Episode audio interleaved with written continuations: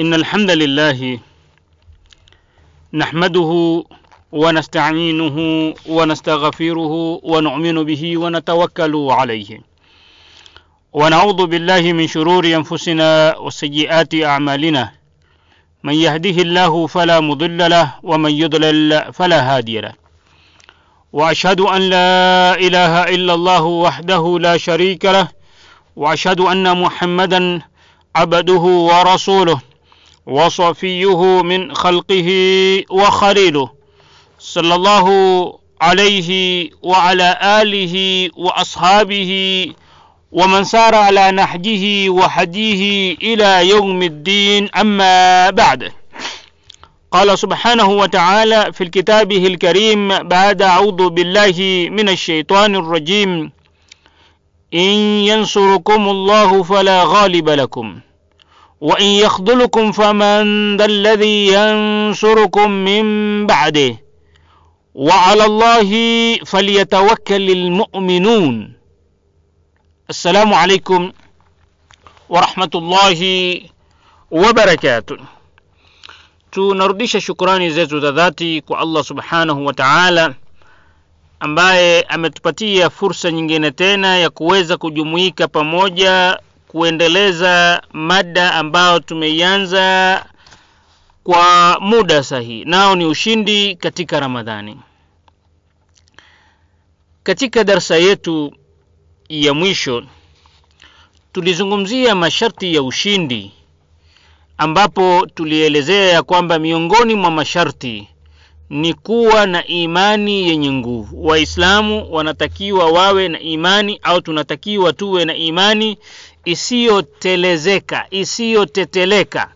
Imani ambayo imejikita barabara imani hii ndiyo inatupatia sisi fursa kuingia katika ile nukta ya pili au sharti ya pili ya kwamba ukimnusuru allah subhanahu wa taala atakunusuru. Ukimsaidia allah subhanahu wa taala atakusaidia. Na tukitupwa na allah subhanahu wa taala basi hakuna mwingine ambaye atatunusuru baada yake.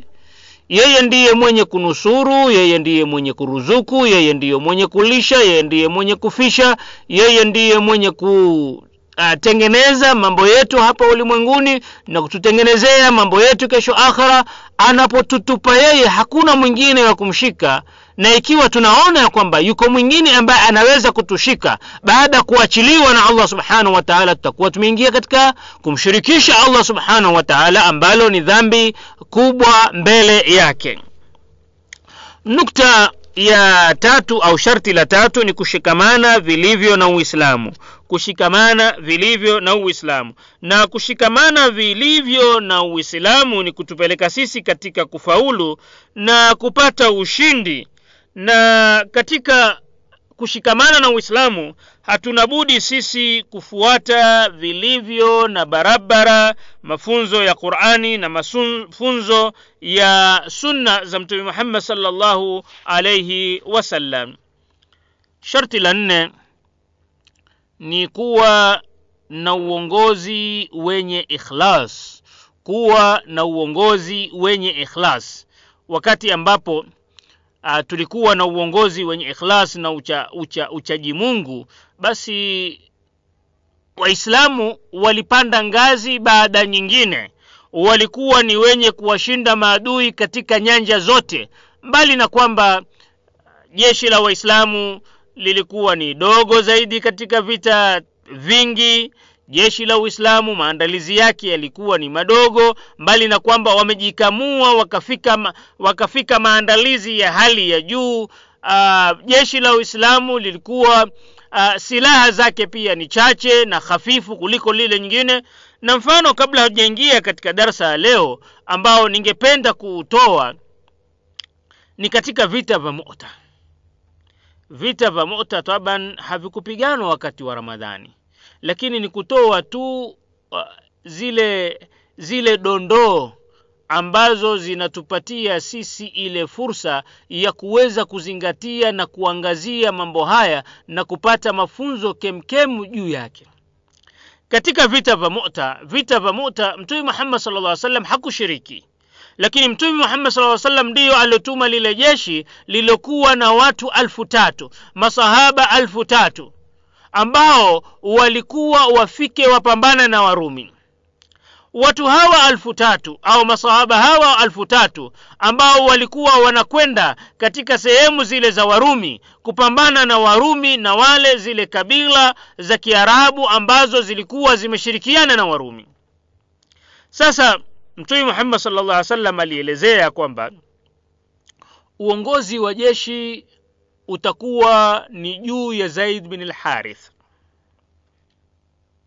radhiallahu anhu wa ardah lau atauliwa basi atashika hatamu za uongozi jafar bin abi talib bin abdulmutalib radhiallahu anhu wa ardah lau atauliwa naye basi hatamu za uongozi wa jeshi hilo la watu masahaba elfu tatu radhiallahu anhum litakuwa juu ya abdallah bin rawaha. Na lau atauliwa na kupata shahada mtume muhammad salllah alehi wasallam akanyamaza myahudi mmoja ambaye alikuwa pale akisikiliza yale yaliyokuwa yakisemwa na mtume muhammad salllahu alaihi wasallam akawa ni mwenye kusema pale lau huyu bwana atakuwa ni mtumi wa kweli basi hawa majemadari watatu waliochaguliwa wote watauliwa katika vita hivyo.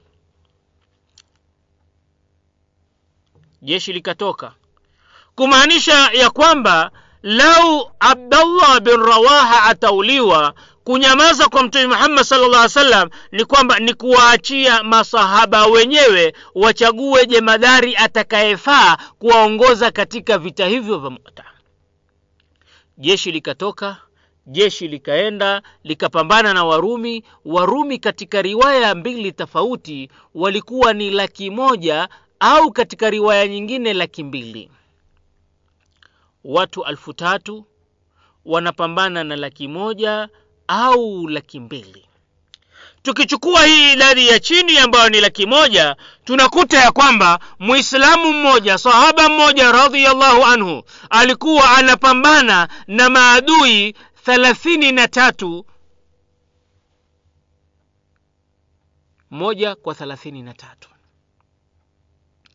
Masahaba walipoona jeshi lililokubwa la warumi lililojizatiti na kufika pale ili kupambana na waislamu.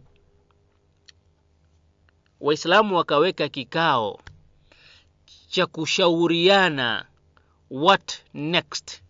Tufanye nini baada ya hapa? Sasa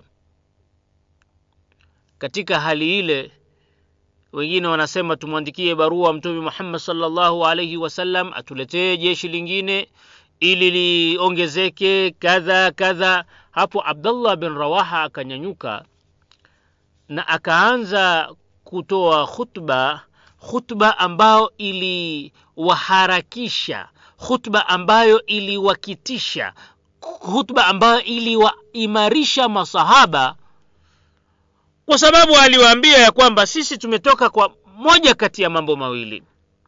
Ikiwa mtu anashaka katika haya mambo mawili basi anaweza kujitenga anaweza kujiondoa. Sisi tumetoka ima ni kupata ashahada au ni kupata nusra. Ni kupata ima ni kupata shahada tuka, tukafa hapa katika vita hivi na tukaenda mbele ya allah subhanahu wa taala akiwa ameridhia na sisi au allah subhanahu wa taala atuletee ushindi. Ikiwa kuna jambo jingine mbali na hayo ambao mtu amekuja kwa nia hiyo basi atafute sehemu nyingine ya kupata hilo jambo la tatu kwa sababu mimi lisilioni kwa maneno haya wote kwa sababu kila mmoja alikuwa ametoka pale ametoka amekuja kuipigania dini ya allah subhanahu wa taala. Ni ima nasr au istishhad. Ima ni kupata nusra na ushindi na usaidizi kutoka kwa allah subhanahu wa taala na kuwashinda maadui au kupata shahada ku, ku, kuuliwa na kufa kwa ajili ya allah subhanahu wa taala kwa hivyo wakaingia katika vita. Zaid bin harith akawa ni mwenye kuuliwa akapata shahada radhiallahu anhu. Jafar bin abi talib akapata shahada radhiallahu anhu. Na abdallah bin rawaha naye akapata shahada. Vita vilikuwa vikali. Siku ilipomalizika wakawa ni wenye kukaa shura na katika shura akachaguliwa khalid bin lwalid ili kuongoza kikosi kile cha masahaba mujahidina waliotoka kwa ajili ya allah subhanahu wa taala. Wakapambana na ushindi ukawa ni wa masahaba au waislamu wakati huo. Sasa tunapoangalia vile vita kwa sababu mwezi wa ramadhani si mwezi wa ugoigoi ugoigoi. Si mwezi wa kulala mchana si mwezi wa kukesha usiku kwa sababu ya michezo. Yaani ukiwa katika ramadhani na ukiwa katika funga unatakikana uwe katika hali ya ujasiri na ushujaa na ukakamavu. Hali ya kwamba wewe unaweza kuingia katika mambo chungu mzima na kufanya yale ambayo ulikuwa ukiifanya nje ya ramadhani katika huu mwezi mtukufu wa ramadhani allah subhanahu wa taala aliwasaidia waislamu kwa kiasi kikubwa. Aliwasaidia waislamu sana. Na walikuwa wanastahiki wanastahiki usaidizi. Wakati ambapo waislamu wameshinda ilikuwa wanastahiki usaidizi kutoka kwa allah subhanahu wa taala kwa sababu walikuwa wamekamilisha yale masharti ya wao kushinda imani ilikuwa barabara? Walimnusuru allah subhanahu wa taala na kumsaidia kuisaidia dini yake? Walikuwa ni viongozi wenye ikhlas wachaji mungu wenye maadili mema? Pia walikuwa wameshikamana barabara na qurani na sunna ya mtume muhammad salllahu alaihi wasallam barabara na mafunzo ya uislamu kwa hivyo allah subhanahu wa taala akawapatia ushindi. Kwa hivyo waislamu hao walikuwa mstari wa mbele katika kumridhisha mola wao mlezi. Walipata ushindi mmoja baada ya mwingine. Ushindi in sequence. Mmoja mwingine. Mmoja mwingine. Ukiondoka huu unakuja huu ushindi. Ushindi baada ya ushindi na hivyo kuweza kuutawala ulimwengu utaona ya kwamba mtume muhammad salllahu alaihi wasallam anaaga dunia jaziratu larab arabian peninsula au peninsula au bara arabu ilikuwa tayari imeingia katika milki ya waislamu. Mtume muhammad salllahu alaihi wasallam akiongoza dola hizi zote yemen oman uh, saudia uh, na sehemu nyingine. Wakati wa abubakar radiallahu anhu dola ya kiislamu ikapanuka. Omar ikapanuka zaidi. Uthman ikapanuka zaidi. Ali kukawa na kikwazo kwa sababu ya zile zilizokuwa zilizokuwepo wakati ule. Kwa hivyo kukawa na vikwazo kidogo lakini vikwazo hivi havikuwakwaza havikuwakwaza wao milele. Baada ya kuaga dunia ali bin abi talib radiallahu anhum makhalifa wote na kuanza dola ya banu umeya ikaanza kupanuka tena. Wakati wa umar bin lkhatab bilada sham iraq fursi uh, egypt sudan na sehemu nyingine zilikuwa tayari zishaingia katika dola ya kiislamu. Wakati wa uthmani zikaenda mpaka moroko wakati wa banu umeya ikaenda mpaka india ikafika mpaka spain. Na afrika kaskazini mwa afrika ikawa tayari imejikita ikaja mpaka hu, mpaka wakati wa masahaba ikawa imefika wakati wa Umar bin ikawa imefika mpaka Afrika Mashariki ikawa dola inapanuka mpaka ule ulimwengu wa wakati ule ukawa wote uko chini ya Uislamu na bila ya shida ya aina yoyote. Lakini pindi tu umma huu ulipoasi na kurudi nyuma kutoka kwa uimara wao katika malengo kupotoka katika njia ya sawa iliyonyoka wakapuuza na kusahau ibada udhaifu mkubwa uliingia kati yao yalipokosekana hayo ya kwamba na mpaka sasa tuko katika hali hiyo ya udhaifu kwa sababu sisi kama umma sisi kama waislamu tumeasi tumerudi nyuma kutoka katika ule ile istiqama tuliyokuwa nayo ule uimara ambao tulikuwa nao. Mpaka leo tukawa ni ghuthaun ka ghuthai sail takataka povu la bahari au povu la mito povu la, la madimbwi ya maji pamoja na zile takataka ambazo zinarushwa na mawimbi ambazo hazifalii chochote. Tukawa katika hali hiyo kwa sababu bima kasabat aidikum wayafu an kathir. Allah subhanahu wa taala anatuambia katika suratu ashura suratu ashura ni sura ya arobaini na mbili aya yake ni aya ya thalathini. Allah subhanahu wa taala anatuelezea wama asabakum min musiba. Min musibatin min musibatin fabima kasabat aidikum wayafu an kathir.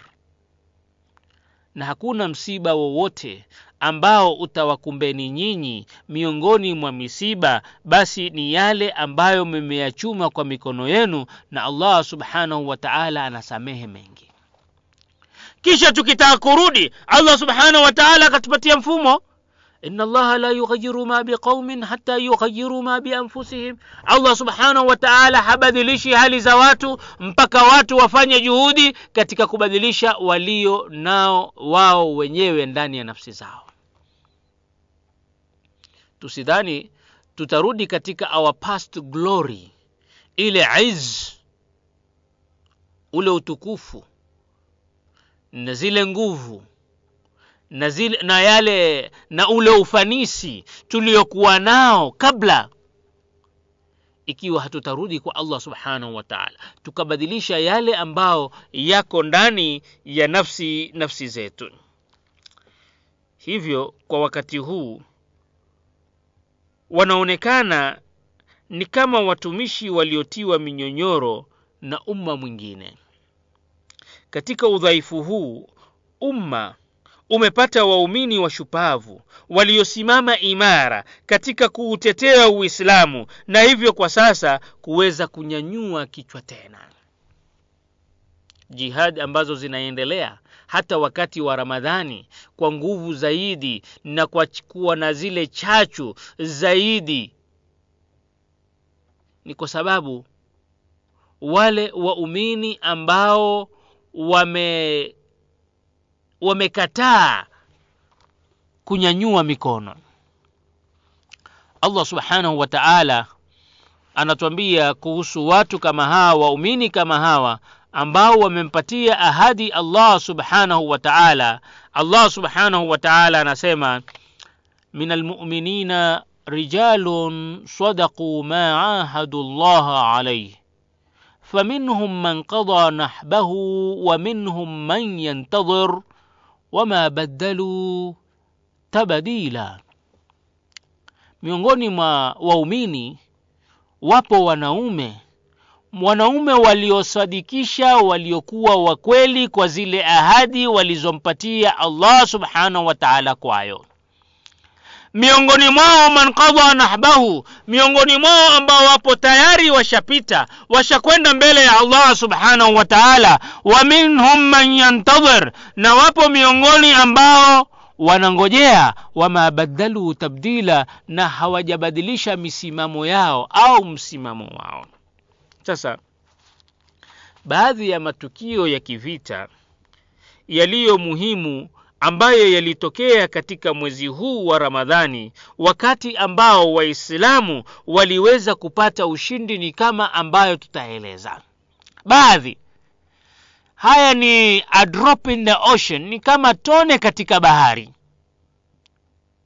kumaanisha ya kwamba Waislamu waliotutangulia hawakuwa ni wenye kuwa na ule ugoigoi, bali walikuwa na ujasiri, walikuwa na ukakamavu, walikuwa na yote ambayo yaliyowakinishia yaliyowayakinishia wao kupata ushindi.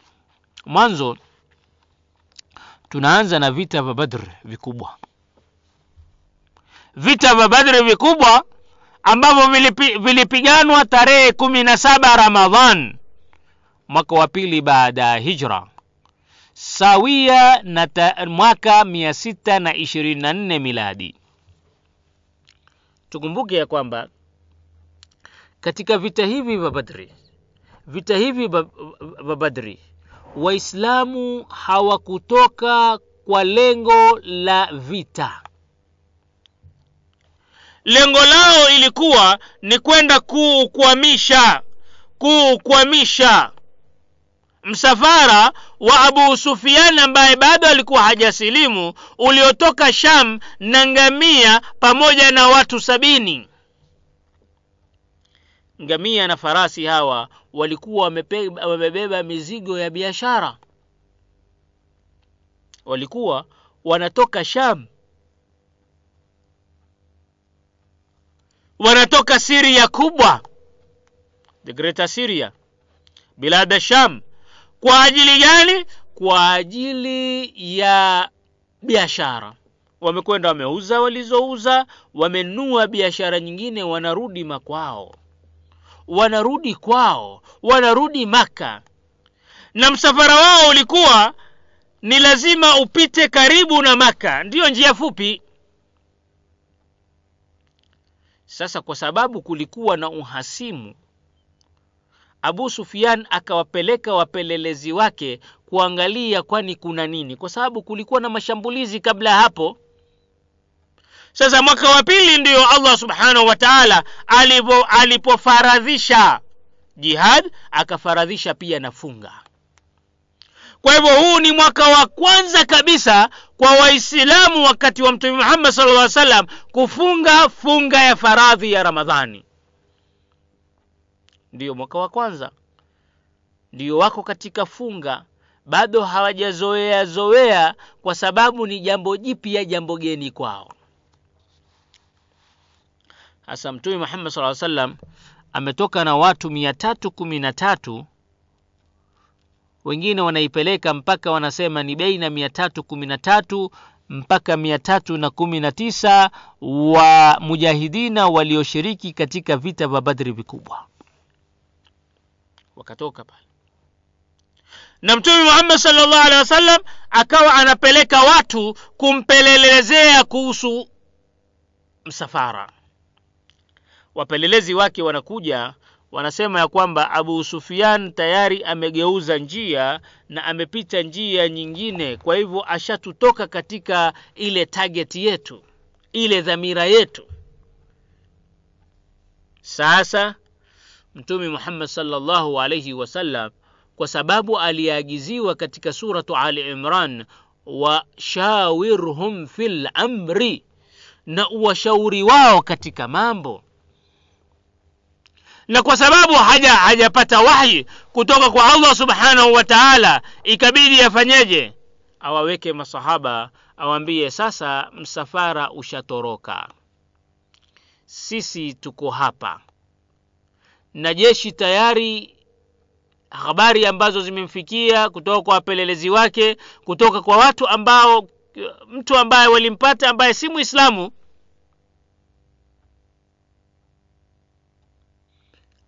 aliwapasha habari ya jeshi linalokuja kutoka Maka baada ya Mtume Muhammad saa salam kumdadisi dadisi na kumuuliza uliza. Haya, sasa jambo ni hilo. Sasa tufanyeje? anaweka masahaba ili wampatie shauri wampatie rai wanazoziona zitakuwa ni mzuri za kuweza kukabiliana na hawa makafiri au msafara? Saidna bakar akaanza kutoa rai yake akafuatiwa na umar bin lkhatab akafuatiwa, akafuatiwa na miqdad. Wote hawa watatu walikuwa ni muhajirina na wote wakasema ya kwamba tuelekee kupambana na hawa makafiri tusirudi nyuma. Wachana tuwachane na msafara kwa sababu tutakapofuata msafara jeshi hili lishatoka litakuja litaungana na msafara watazidi watu sabini na kisha watakuwa wanapigana mbele ya mali zao. Watapigana kwa ujasiri zaidi ili mali zisiwe ni zenye kuchukuliwa. Wachana ya rasulllah wachana na msafara kabisa rai hiyo ikawa ni yenye kuchukuliwa baada ya kiongozi wa maanswar naye pia kutoa rai ya kwamba wao wako nyuma ya mtumi muhammad salllahu alaihi wasallam. Angalia katika hali hiyo tunapata ya kwamba waislamu mia tatu na kumi na kumi na tatu mpaka kumi na tisa makafiri takriban alfu moja kisha mbali na kwamba waislamu idadi yao ilikuwa ndogo maandalizi yalikuwa ni duni pia kwa sababu hawakutoka kwa ajili ya vita. Silaha zao pia hazikuwa kama silaha za wale watu makafiri kutoka maka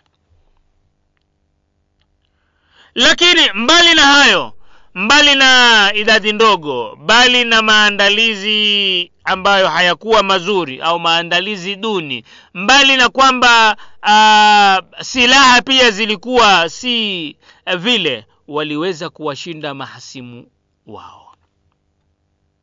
Walakad nasarakum bibadrin wa antum adhilla. Tuliwanusuruni nyinyi katika vita vya badri ila hali nyinyi ni madhaifu duni lakini allah subhanahu wa taala aliwapatia ali nyinyi ushindi mkeweza kuwashinda mahasimu maadui wenu ambao wamewatesa kwa muda mrefu. Lakini leo mateso yao yote yamefika kikomo. Na hivi ndivyo vilivyotokea vita vya kwanza ambavyo viliwafungulia waislamu silsila ya ushindi hii ilikuwa ni tarehe kumi na saba. Tarehe kumi na saba mwezi wa ramadhani katikati kumi la pili la ramadhani katikati tu ya ramadhani wanawashinda mahasimu wao. Waislamu baada ya hapo kukawa hakuna tena kurudi hakurudi nyuma mbali na lile pigo walilopata baada ya mwaka la vita vya uhud. Basi mbali na yale mashambulizi ambayo yalifanywa katika vita vya khandak baada ya miaka miwili wa baada ya vita vya uhud. Na baada ya vita vya khandak na kuzungukwa waislamu mtume muhammad salllahu alaihi wasallam aliwatabiria masahaba ya kwamba kuanzia leo kuanzia leo hamtakuwa ni wenye kuvamiwa tena hamkuwa hamtakuwa ni wenye kuvamiwa tena na yoyote yule awaye katika mji wenu huu katika mji wenu huu wa madina. Mbali na hapo utakuta ya kwamba vita vya khandak vita vya khandak maandalizi ya vita vya khandak yalianza ramadhani ya mwaka wa tano baada ya hijra sawia na mwaka 627 miladi. Matayarisho yenyewe yalikuwa ni kufukuliwa kwa handaki katika pande tatu za mji wa madina ili kuwa ni kizuizi kwa makafiri waliojiandaa wali na kushirikiana. Watu wanachimba kujiandaa kwa jihadi kujiandaa kwa mapambano. Mwezi gani? Mwezi wa ramadhani. Maandalizi yanaanza mwezi wa ramadhani. Yote haya yanatuonyesha jinsi gani waislamu hata katika mwezi wa ramadhani walikuwa mstari wa mbele katika ujasiri na ukakamavu na kutekeleza shughuli. Shughuli za kazi ufukuaji jihadi maandalizi ya jihadi. Yote vinaweza kufanyika mwezi wa ramadhani bila ya tatizo la aina yoyote ile. Tatu kufunguliwa kwa mji wa makka.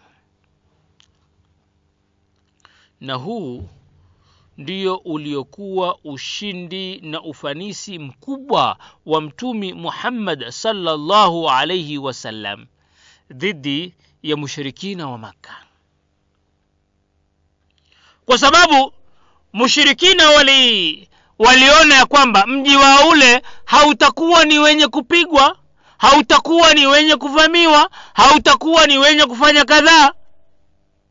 Sasa itakuwaje? Na waarabu wote walikuwa wanaangalia maka kwa hivyo mtume muhammad saa salam macho yake pia yalikuwa maka kwa sababu ndio mji ambao ulianzwa na tauhidi kupwekeshwa kwa allah subhanahu wa taala. Ulianza na uislamu ulianza na msikiti wa kwanza. Kwa hivyo huu ulikuwa ni ushindi mkubwa. Ushindi huu wa kuingia maka bila ya kumwaga damu ambao ulitokea tarehe ishirini mwezi wa ramadhani mwaka wa nane baada ya hijra sawia na mwaka mia sita na thalathini miladi. Mwaka mia sita na thalathini miladi.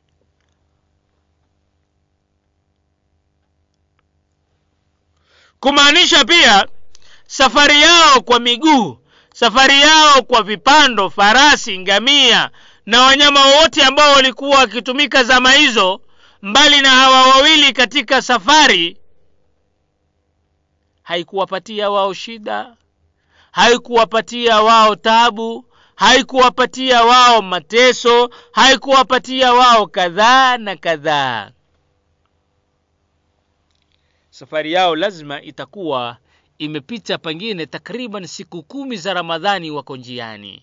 Tarehe ishirini ndiyo wanaingia mji wa maka na hapo wanaofungua bila ya kumwaga damu isipokuwa tu wale ambao makafiri wakiongozwa na ikrima bin abi jahl ambao walitaka kumkwaza na kumzuia khalid bin walid asiwe ni mwenye kuingia na kikosi chake ambacho kilikuwa kiingie kwa mlango fulani Khalid bin Walid ikabidi apambane apambane na Ikrima na akawa ni mwenye kumshinda na wengine na damu hapo ikamwagika. Dharura.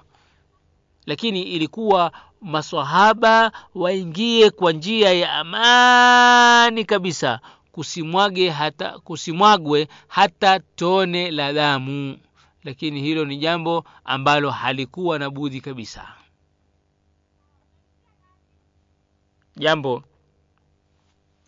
La nne ni safari ya kuelekea tabuk kwa mtumi sallallahu alaihi wasallam na jeshi lake ili kupambana na dola kuu ya wakati huo ambao ilikuwa ni warumi. Wakati uliokuwa mzito wa joto kali na msimu wa mazao na masafa marefu kurudi kwa jeshi hilo ilisibu kuwa ni mwezi wa ramadhani mwaka wa tisa baada ya hijra. Sawia na mwaka 631 miladi.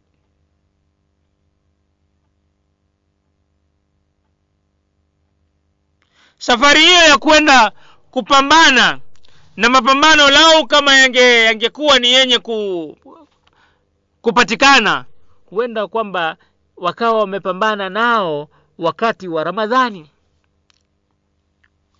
Kuonesha wakati mgumu huu ni kwamba allah subhanahu wa taala anatuelezea kuhusu wanafik ambao daima wapo mstari wa mbele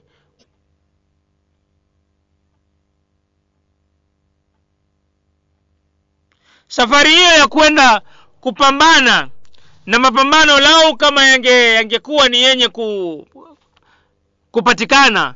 Huenda kwamba wakawa wamepambana nao wakati wa ramadhani. Kuonesha wakati mgumu huu ni kwamba allah subhanahu wa taala anatuelezea kuhusu wanafik ambao daima wapo mstari wa mbele kuhakikisha ya kwamba au kutaka uhakikisho ya kwamba uislamu hautakwenda mbele. Wakati wa mtume muhammad salllahu alehi wasallam na pia baada yake mtume muhammad salllahu alaihi wasallam. Sasa allah subhanahu wa taala ana ya kwamba hawa wanafiki wakaanza ku kupeleka habari kwa waumini kuizungusha habari kwa waumini. Wakawa ni wenye kusema waqalu la tanfiru fi lhar qul naru jahannama ashaddu harra lau kanu yafqahun. Allah subhanahu wa taala katika suratu tauba aya ya themanini na moja anatuambia ya kwamba mwanzo anaanza kwamba fariha lmukhallafuna bimaqaadihim khilafa rasulillahi salllahu alaihi wasallam hawa walifurahi wale almukhallafun na wengi wao walikuwa ni wanafik waliobaki nyuma katika vita vya tabuk. Wakawa ni wenye kufurahika kwa kule kukaa kwao kinyume na mtume muhammad salllahu alaihi wasallam wakarihu an yujahidu fi biamwalihim wakawa ni wenye kuchukizwa. An yujahidu biamwalihim kupigania dini katika jihadi.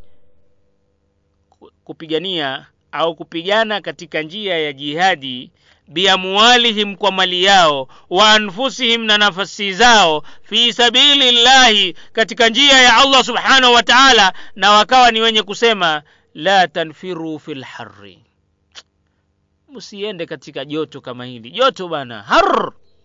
Kuna uharara mkubwa sana. Kuna joto. Jua kali. Allah subhanahu wa taala asema anamwambia mtumi wake qul waambie hao sema nao. Naru jahannama ashaddu harra moto wa jahannam una yani ni mkali zaidi. Lau kanu yafqahun lau wangetambua wangejua hilo moto wa jahannam ambao mpaka vyuma na madini mengine ya ya vyuma vyuma ambayo yako ndani yana sha, kama shaba inachomwa na moto mpaka inadeuka inakuwa maji inafika melting point ina turn from solid to liquid. Inabadilika kutoka katika kitu kigumugumu inakuja katika maji. Tutaweza kuvumilia? Moto ambao allah subhanahu wataala anatuambia katika suratu nisa. Kullama nadhijat juluduhum. بدلناهم جلودا غيرها ليذوقوا العذاب ليذوقوا العذاب allah subhanahu wa taala anatuelezea ya kwamba ina ladhina kafaru suratu nisa sura ya nne aya hamsini na sita tutarudi tena katika qul naru jahannam allah subhanahu wa taala anasema ina ladhina kafaru biayatina hakika ya wale ambao kwamba wamekufuru na kukanusha aya zetu na dalili zetu na miujiza yetu saufa nuslihim nara. Tutawavurumisha wao tutawaingisha wao katika moto wa jahannam. Kullama nadhijat juluduhum kila wakati ngozi zao zitakapokuwa zinachomwa badalnahum juludan ghairaha tunawabadilisha wao tunawabadilisha wao juludan ghairaha ngozi nyingine isiyokuwa ile ya mwanzo liyadhuqu ladhab ili wapate kuonja tu. Si wao wanafanya makafiri na wasiokuwa waislamu na wanafiki wanafanya stihzai wanafanya mzaa na aya za allah subhanahu wa taala. Allah subhanahu wa taala naye hapa anaambia liyadhuqu ladhab ili waonje tu. Yani kawaida kuonja unaonja kitu ambacho ni chakula kujua kama kina chumvi au kina utamu hata kile cha chumvi inakuwa si uchungu vile. Chumvi inaongeza tamu katika chakula. Chakula kinakuwa kizuri zaidi. Lakini hapa wanaambiwa, wanaambiwa waonje adhabu. Adhabu haionjwi adhabu ni kali. Sasa tukirudi hapa allah subhanahu wataala anasema qul naru jahannama ashaddu harra. Waambie ewe muhammad waambie ewe mtumi kuambia hawa wanafiki moto wa jahannam. Ni mkali zaidi kama muna utambuzi kama munatambua falyadhaku qalilan falyadhaku kalilan waliyabku kathira jazaan bima kanu yaksibun. Basi wafurahi kidogo qalila. Kisha waliyabku kathira na walie sana na watalia walie sana sasa. Kwa sababu wakati huo kilio kitakuwa ni kikubwa zaidi kwa sababu ya kucheka hapa kidogo. Jazaan bima kanu hii ni jazaa hii ni riwad haya ni malipo. Bima kanu yaksibun kwa yale waliyoyachuma kwa mikono yao. Sasa safari hii ilikuwa ni safari ngumu. Kwa sababu mazao yalikuwa tayari tende zilikuwa tayari mtini wakati wa mavuno. Jua lilikuwa kali safari ilikuwa ni mbali. Na jeshi lilikuwa jeshi mtume muhammad saa salam alifanya ali, ali mchango na akafanya mchango na akafanya mchango na bado kuna watu ambao ilikuwa hawawezi kwenda kwa sababu walikuwa ni maskini allah subhanahu wa taala anatuambia kuhusu vita hivi ya kwamba laisa ala dhuafai wala ala lmarda wala ala ladhina la yajiduna ma yunfiquna haraj harajun idha nasahu lillahi wa rasulihi ma ala lmuhsinina min sabil wallahu ghafurun rahim ولا على الذين إذا ما أتوك لتحملهم. قلت لا أجد ما أحملكم عليه. تولوا وأعينهم تفيض من الدمع حزنا ألا يجدوا ما ينفقون. Allah subhanahu wa ta'ala anatueleza. Kuna wale ambao wajaa almuadhiruna. Katika vita hivi vya walikuja wale wenye kutoa udhuru. Walikuja kwa mtume Muhammad sallallahu alaihi wasallam na nyudhuru zao. Bwana mimi ni kadhaa. Min al-a'rabi miongoni mwa mabedui. Liyudhana lahum ili uwapatie idhni. Waqala alladhina kadhabu llaha wa rasula. Sasa walikuja wale mabedui ambao waliona matatizo hayo hii ni aya ya suratu tauba aya ya tisini. Kwa hivyo wakaja hawa na nyudhuru zao. Na mtume muhammad salllahu alaihi wasallam akawapatia nyudhuru. Kisha waqala alladhina kadhabu llaha wa rasula.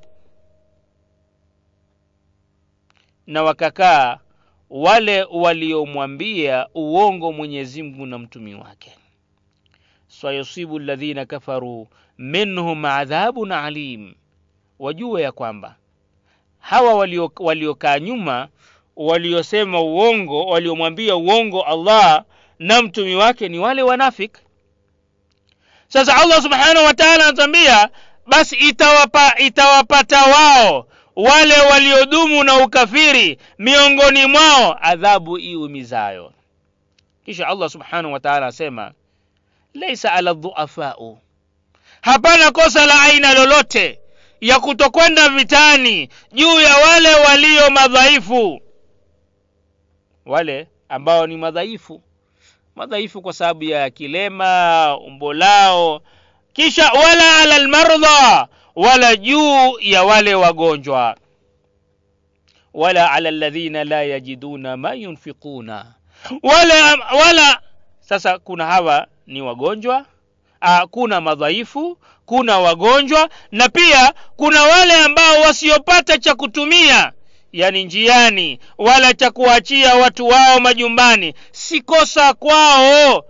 Maadamu wana nia mzuri kwa sababu ya uzito huo lakini wao wana nia mzuri. Idha nasahu lillahi wa rasuli wanapomfanyia nia nzuri mwenyezi mungu na allah subhanahu wa taala na allah subhanahu wa taala anajua nia zao. Ma ala lmuhsinina min sabil hakuna njia ya kuwalaumu wanaofanya, mema.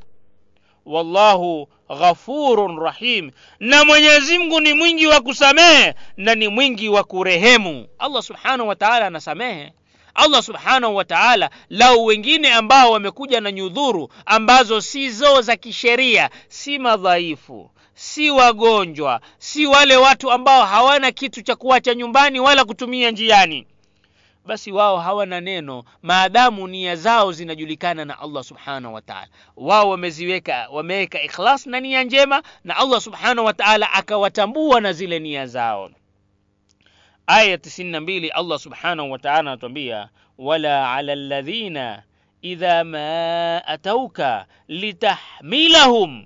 Qulta la ajidu ma ahmilukum alaihi wala hapana kosa pia juu ya wale wale waliokujia ili uwapatie cha kupanda ili uende vitani.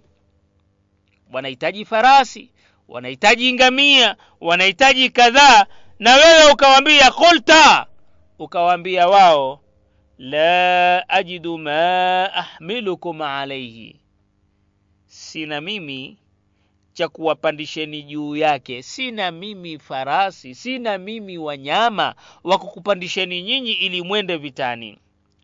Tawallau hawa waligeuka waliondoka walirudi pale kwa, kutoka kwa mtume muhammad salllahu alaihi wasallam wa ayunuhum tafidhu min addam'i. Wanadondokwa na machozi wanaondoka kwa allah mtume muhammad sallallahu alaihi wasallam na macho yao yanadondoka machozi hazana.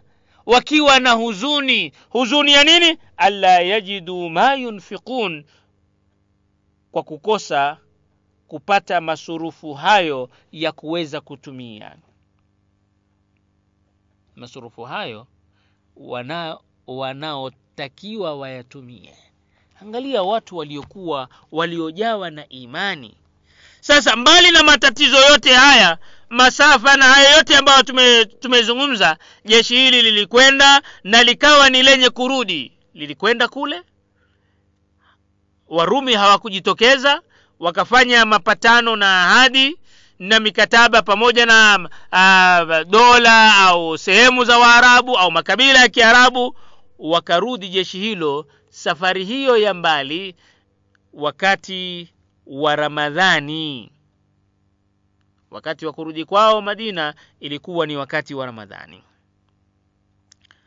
Hizo tunaweza kusema huo ni wakati wa mtumi muhammad sallallahu alayhi wasallam sasa je baada ya mtumi muhammad sallallahu alayhi wasallam kulikuwa na vita vingine vyovyote vilivyopiganwa wakati wa ramadhani na waislamu wakawa ni wenye kushinda, kushinda? Naam. Mfano ni kufunguliwa na kutawaliwa kwa maghrib al ausat maghrib al ausat moroko ya kati. Moroko ya kati waislamu waliweza kuingia pale kwao katika moroko hii mwaka wa thamanini na mbili. Tarehe mbili ramadhan mwaka thamanini na mbili baada ya hijra. Yani miaka sabini na moja baada ya kuwaga kwa mtumi muhammad salllahu alaihi wasallam waislamu waliingia sehemu hiyo. Huu ulikuwa ni wakati wa utawala wa dola ya bani umeya wakati wa utawala ya dola ya bani umeya na khalifa wakati huo akiwa ni abdulmalik abdulmalik bin marwan abdulmalik bin marwan ambaye alitawala kuanzia mwaka 685 yani miladi mpaka mwaka 705 miladi. Kwa miaka ishirini. Sasa hii moroko ilikuwa ni yenye kufunguliwa wakati huo. Mwaka wa thamanini na mbili baada ya hijra sawia na mwaka mia saba na moja miladi waislamu wakaingia na wakawa ni wenye kuutawa, kuitawala sehemu hiyo. Kisha mfano mwingine. Ni waislamu kuingia katika ufuo wa pwani au ufuo wa bahari wa andalus au spain nchi ambayo ni hispania. Hispania spain andalus. Ulitekwa na jemadari wa jeshi la kiislamu kwa jina akiitwa tarik bin ziyad mnamo tarehe 28 mwezi wa ramadhani mwaka wa tisini na mbili baada ya hijra sawia na mwaka mia saba na kumi na moja miladi. Abdulmalik bin marwan wakati wa dola ya banu umeya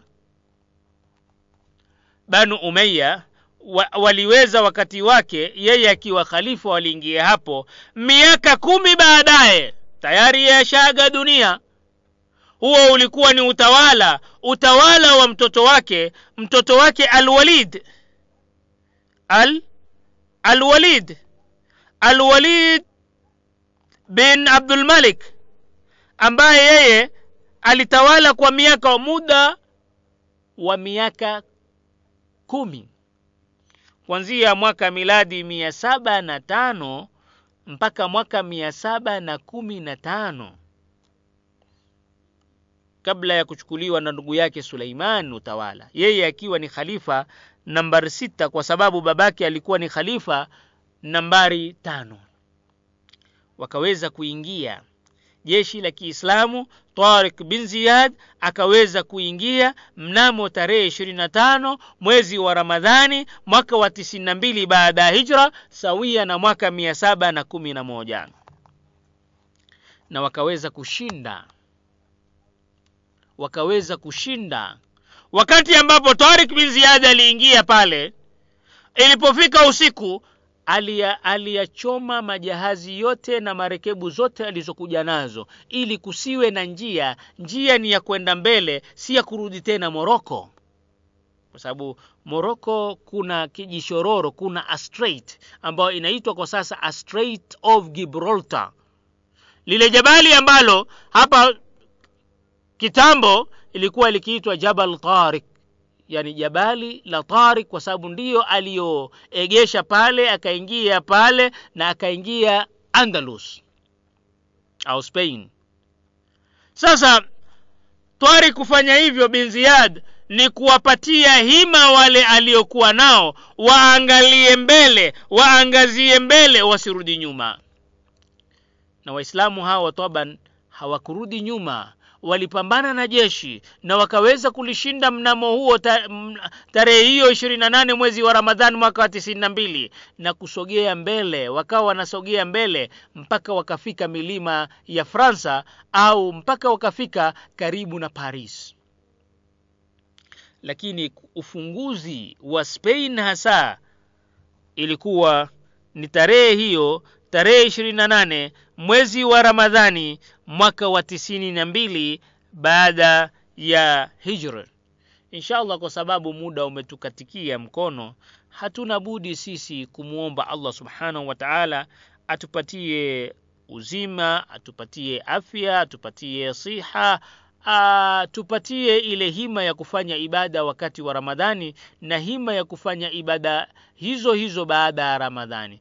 Tunamwomba Allah subhanahu wa ta'ala atupatie mema na mazuri hapo ulimwenguni na mema na mazuri kesho akhira, na atuepushe na moto waja waja wa jahannam. Tunamwomba Allah subhanahu wa ta'ala atuweke katika nyakati hizi miaka na miaka itakayokuja, ili tuweze kuchuma mavuno mazuri na machumo ambayo ni mazuri. Subhanaka Allahumma wa ashhadu an la ilaha illa anta astaghfiruka wa atubu ilaik. Wassalamu alaikum wa rahmatullahi.